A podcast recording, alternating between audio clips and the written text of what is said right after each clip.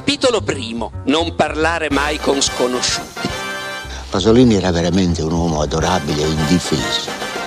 Come scrive, eh, di solito rispondevo eh, da sinistra a destra. It di Stephen King è il mio libro del cuore. Volevo dirle, ma d'inverno, quelle anatre, dove diavolo finiscono?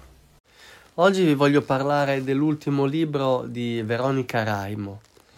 Dopo il felice esordio del 2022 con il libro Niente di vero, che era stato finalista al premio Strega, eh, è uscita con La vita è breve, eccetera, pubblicato come l'altro da Einaudi.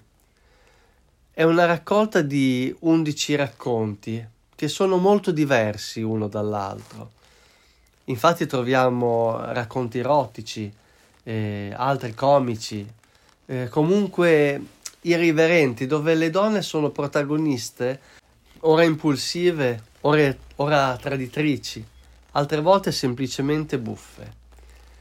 Infatti le protagoniste dei racconti della Raimo non sono devote a niente. La sordità delle cose si, si stempera in una specie di malinconia in una tristezza diffusa e ciò, ciò che salva queste donne è la loro forte personalità e non si può dire la stessa cosa degli uomini che in questo libro sono relegati ad una posizione da comprimari. L'autrice usa perfettamente l'ironia e la comicità, come abbiamo detto prima, e riesce a sviluppare una dimensione interiore dei personaggi molto profonda. Un libro che vi consiglio per la qualità della scrittura, molto meno superficiale di quanto possa sembrare a una prima occhiata.